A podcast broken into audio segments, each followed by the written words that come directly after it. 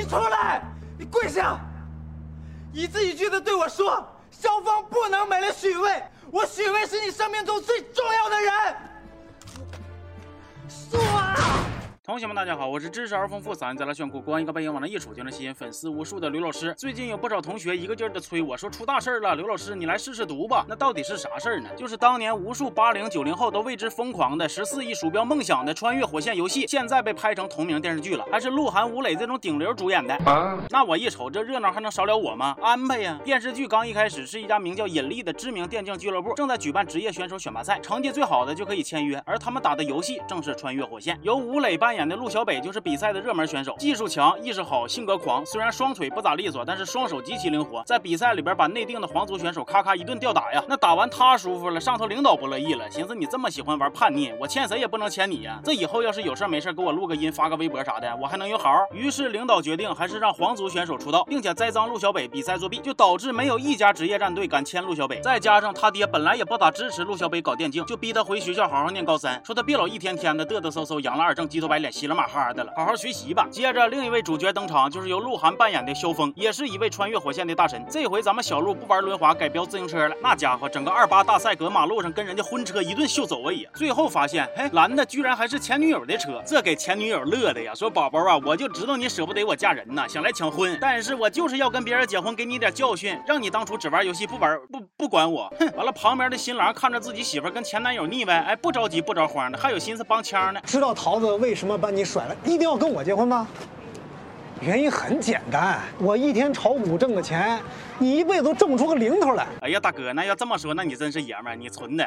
萧峰有一支自己的战队，几个人平时都不打务正业，就喜欢打游戏。萧峰想带队参加即将举办的穿越火线全国挑战赛，结果队友们居然开始闹散伙。除了他最铁的哥们徐渭支持他，其他人都纷纷表示：“咱们年纪也不小了，反应意识啥的都拼不过小年轻了，赶紧黄摊子各谋生路去得了，还打啥游戏呀？要什么自行车啊？”结果当天晚上，两个同样一肚子苦水的主角居然在游戏世界里边相遇了，免不了就是一顿天雷勾地火的二人转式的 battle 你们这么久，不要再打！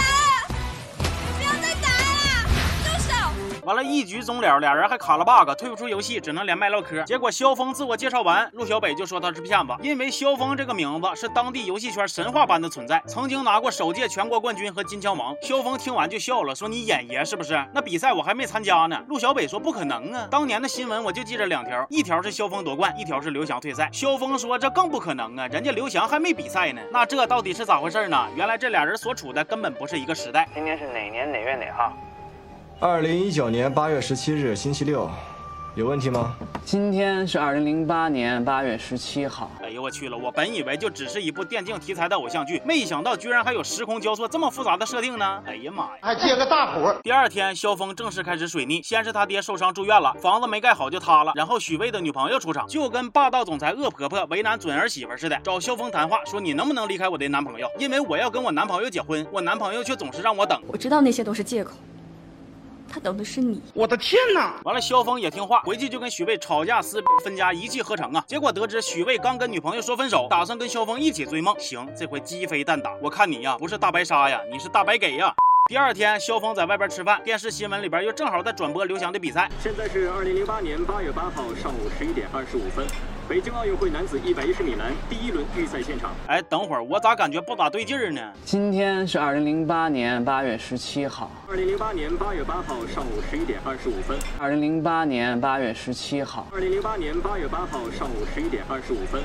北京奥运会男子一百一十米栏第一轮预赛现场。其实这杆我有点蒙圈了，寻思是不是我没看懂啊？是不是除了时空交错，啥双线并行，还涉及到什么单线穿越啥的了？于是乎，我好信就去查了一下子，刘翔二零零八年到底是哪天比的赛？查完我算是明白了，这是写台词的时候少写个一呀。另一头，陆小北那边不打算放弃职业梦，打算自己组战队。于是接下来的剧情套路就比较常见了，就是展现他马人的整个过程。完了，在这个期间呢，他还收获了一个霸道女同桌，体育特长生，学习成绩差，家庭不幸福，性格不讨喜。跟陆小北俩人从互相不对付，逐步变成了之后的老铁，不打不相识那一套，大家都懂。完了，班主任萌萌子还安排俩人组成了互助小组，陆小北负责帮同桌提高成绩，同桌负责帮陆小北做腿部复健。那我寻思，萌萌子，你是不是最近乘风破浪破的有点上头啊？你以为治疗瘫痪跟练海豚音一样容易呢？结果我万万没想到，哎，在同桌这种赤脚医生无证行医的治疗之下，陆小北的腿居然真的有好转了。行啊，牛啊！原来找个同桌还能帮你治腿呢，我以为同桌只能拉你下水呢。陆小北跟萧峰逐渐相信彼此是时空交错了，俩人白天在自己的时代里边尽情作妖，一个为了能打职业赛凑局铺路，一个低头哈腰不情不愿的当社畜。晚上他们就在网络里激情连麦，陆小北想让萧峰去阻止他当年意外身亡的哥，试图改变历史，结果就是这么重要的事儿，就非得挑萧峰喝大的时候说。哼哼，目前这部剧啊，我看了十来集，那么我简单唠一唠观后感吧。坦白的讲，一开始我看着鹿晗、吴磊、电竞题材、青春励志这些关键词的时候，我是有点发怵的。而看了几集之后，发现呢，整体的表现还算不错错。剧里边鸡汤是没少灌，糖也是没少撒，但是在这上面呢，剧还包了一个沙雕的外壳，这就很讨巧了，大大的降低了观看时候的压力。而且呢，穿越火线这个 IP 使用处理的也相对合理。同时，对于游戏场景的还原，它不是采用全 CG 的处理，而是真人第一人称视角实拍，再配合游戏界面的元素进行展现。那这些场景啊，比如第一人称视角的换弹呐、击杀效果啊，满满的回忆。想当初我天天薅着人跟我运输船对角狙，吭哧瘪肚子攒钱买大炮，这会儿看的我那是老泪纵横啊。而鹿晗和吴磊在剧中的表现呢，也是可圈可点。豆瓣七点九的打分，我猜测可能也是会有一波粉丝带着滤镜打分的。我觉得七点九不至于，但是烂片绝对谈不上，七分左右还是比较稳妥的。那对于绝大多数路人来说呢，如果说是看完之后发现不喜欢，哎，不对我口味，拍的啥玩意啊，所以我选择不看，那我觉得完全没有问题。但是如果是因为啊他们演的，那我不看了，这个理由的话呢，那么我建议可以再斟酌一下。流量艺人想在作品里边演出彩来，其实是不太容易，没经过专业系统的训练，光自己使劲他未必有啥用。所以有时候也得看能不能挑着合适的角色和剧本。鹿晗的演技有争议，尤其是向我开炮，但是我觉着在这里还有很久之前的《我是证人》里表现的都还不错。比如吴亦凡的演技有争议，尤其是你这里欠我的拿什么还？但是我觉得呢，他在老炮儿里的表现就还不错，那种装富二代的劲儿呢就挺对路，关键是台词还少。那比如张翰的演技有争议，网友老玩他的表情包，但是我觉得《战狼二》里边演的那个老是装失败的憨憨就还不错。所以我也建议一些演员呢，如果说演技还没精湛到演啥像啥的地步，其实可以考虑量身定制角色路线干啥的，慢慢来呗，何必老整尬的呢？再说回这部剧，让我万万没想到的是啥呢？里边竟然会设计网瘾中心的剧情，在这个对于这类话题避之不及的环境之下，编剧搞了个雷电法王杨教授的角色。虽然瞪眼珠子的演法略显浮夸了，但是呈现出来的感觉确实有那味儿了。就从这一点，我也得点个赞。行吧，那这期就说到这儿了。我是刘老师，咱们下期见。